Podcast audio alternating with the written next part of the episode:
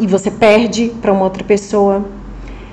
É, quando, quando a gente realmente fala ali para os nossos filhos, né? É, que o importante é competir. O, o, o, terceiro, já reparado que quem ganha o terceiro lugar, ele comemora mais porque ele olha para trás e vê o tanto de gente que ele conseguiu superar, os tantos talentos que ele já superou. E quem fica no segundo lugar, ele olha para frente e fala assim: Eu deixei de ser o primeiro. Olha para você ver que distância, né? Então, para ficar aí no coração de vocês, hoje o recado é rápido e para equilibrar a parada. Nós temos que estar preparados para as derrotas, isso é fato.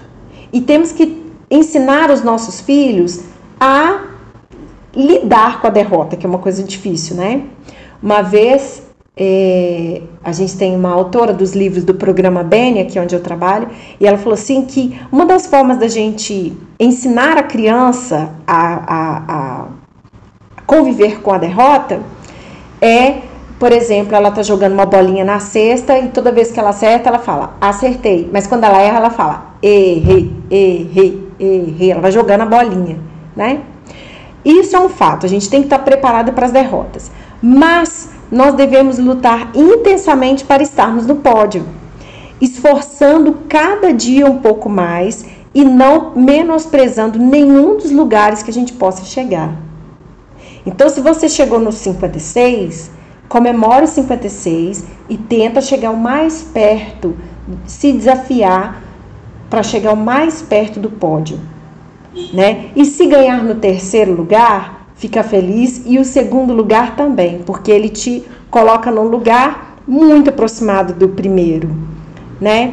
Então é isso. Se você tem alguma é, opinião ou experiência a respeito do que, do, da, né, de ter vivido aí amargado um segundo lugar, conta para mim lá no Insta. Agora a gente tem tá com uma página no Insta, um perfil arroba tempinho livre Ali eu vou fazer as chamadas para os próximos episódios que a gente for colocando no ar, né? E aí, se você também já deixou uma vida inteira de competição, assim como eu, me dá um sinalzinho aí para não me sentir tão sozinha.